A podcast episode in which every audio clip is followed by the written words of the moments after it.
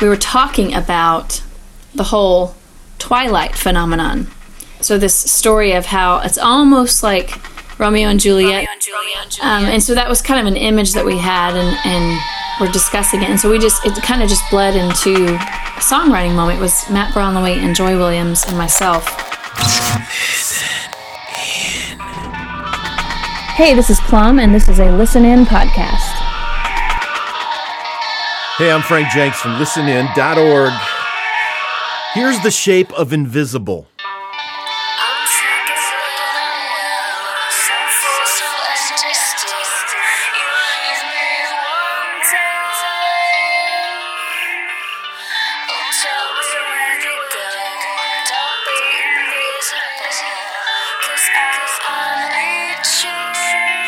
where you, you've, you've reached a place where you just you have nowhere else to go and something that almost literally was invisible to you becomes so present but there's uh, there's so many different layers to invisible that can mean different things to you. I mean, someone could literally pick it apart and imagine that they're that character in that film just because that was an image that we had. But of how you're of this world and you just don't feel at times like you can stay here anymore. Feeling so realizing that we are resident aliens. I mean, we were made for something more.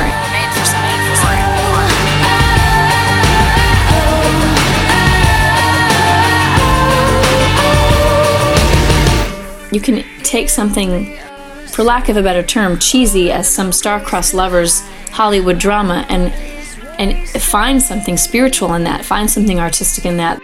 For me, there was just a real spiritual, artistic message there of that that we're we're not really created for this life. There's just something more permanent about our creator and just eternity and living for that and not so much this, but when you hit rock bottom in this life and you have nowhere else to go, you ha- you find usually or at least you should be able to find this hope that is not of this world and it gives you this almost second wind to be able to finish out your life here.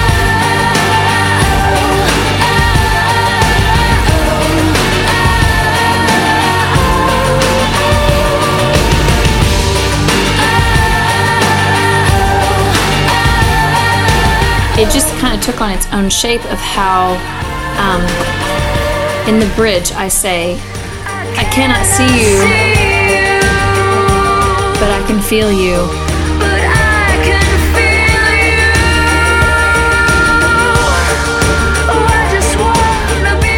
I just want to be with you. I have nowhere else to go. I have nowhere else to go.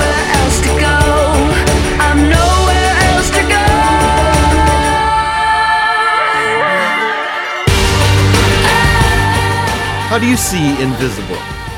Plum sneaks back into my personal playlist every time I hear this song, like she ever left. It's track one on her Need You Now set of recordings through Curb. I'm Frank Jenks. I think my favorite letter is right now oh.